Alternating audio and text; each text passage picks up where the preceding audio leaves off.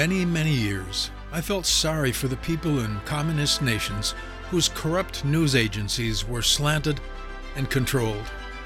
How could they be so blind as to believe the nonsense they were hearing? Now, it's happening in America, and so many people have taken the bait instead of doing their homework. One prophet declared that the cry of the blood of over 60 million slain babies has reached the ears of God, and he is about to bring justice to America. Today on Life Journeys, I'm going to talk to you about what God has put in my heart concerning our future in America, and it's something most people still don't believe is going to happen. Today, Pastor Hardica is going to speak right from the heart and from the Bible about what he sees God doing in America. Our nation is in for a big change, and the last four years has just been laying the groundwork.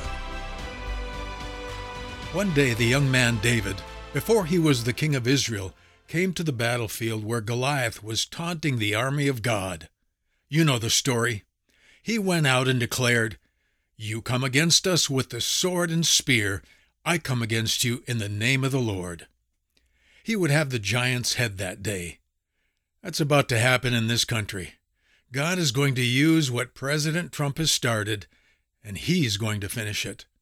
America is about to get the justice that has been called for from the streets. Yet it's not going to look like anything the protesters have wanted. God is saying, You want to protest what's happening in your nation? You need to go to the back of the line because I'm the one who is going to protest the corruption, immorality, and deceit in the land. The prophet Habakkuk cried out in prayer, Lord, how long shall I cry? And you will not hear. You see, Israel had fallen from God's grace because of her sin, and God answered the prophet Behold, you among the heathen, and regard, and wonder marvelously, for I will work a work in your days which you will not believe, though it be told to you. God was about to bring Babylon to judge the nation, and when the prophet heard it, he protested these men are worse than we are, God. That's not fair. People have protested that President Trump is rude, arrogant, and immoral. But God doesn't ask us before He chooses people to do His bidding. How can He be God's man? I wouldn't vote for Him. But what people don't realize is that what He began to do in America to reverse the growing corruption, God is about to finish. He probably doesn't like a lot of the things about Donald either, but he hates abortion.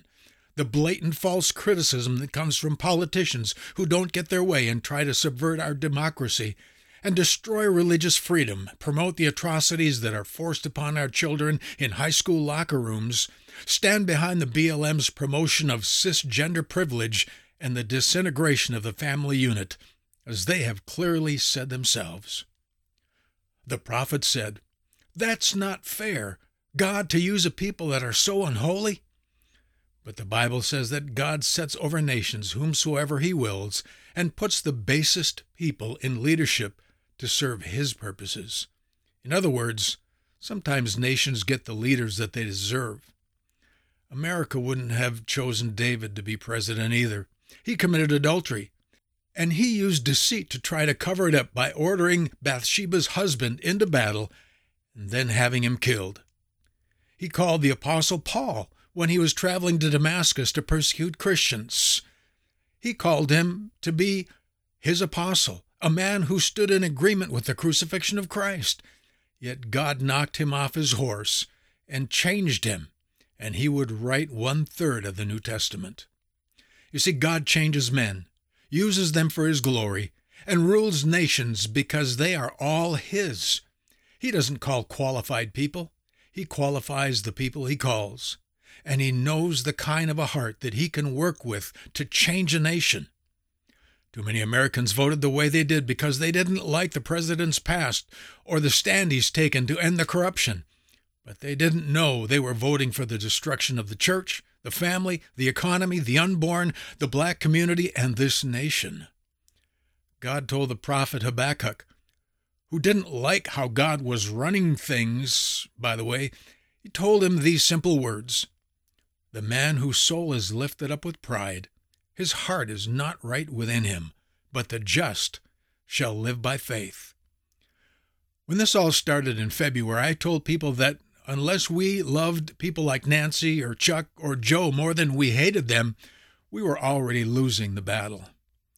I told them that this COVID virus included God's intention for the church to back off and get on their knees and get right with God first. But they got so busy demanding their right to religious liberty that they didn't listen. America didn't get her religious liberty from the government, but from God. Why was the church starting to act like they needed to get their liberty from the government anyway? We weren't great because we were smart or free or so holy, but because God was our God one time. Now, we're all about to feel the sting of God's justice in America. It's going to get worse before it gets better, people, and we're all going to need the faith that understands that Jesus is in the center of the coming storm and he's walking with us. Revelation's battle for blueprint is to repent, to get more right with God than we ever have before, and to trust Him. God is drawing the darkness out into the light for a battle. It's going to be the church's job to start preaching what people need to hear instead of what they want to hear. You want to hear that President Trump is going to get reelected more than you are desperate to get fully right with God.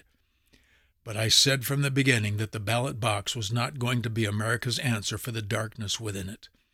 Now, when Donald Trump is sworn in again to a second term, you and I are going to have needed to prepare ourselves so that we can minister the truth about how to understand the times that we're in. God is going to set this nation apart again. It's already begun, but it's not nearly over. The darkness is going to put up a huge fuss. People are going to get desperate, and we all are going to need to trust God and let Him provide, lead, and protect us. He wants to take this nation back, for it truly has been a beacon to the world for well over a century. But when the dust settles, he will have shown us all that this was not the hand of a man, a president, or a political party. This was the hand of God. How fruitful the days ahead will be is going to depend on whether or not we have learned God's ways in the wilderness.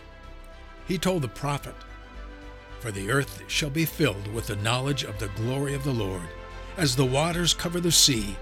The Lord is in his holy temple. Let all the earth keep silence before him.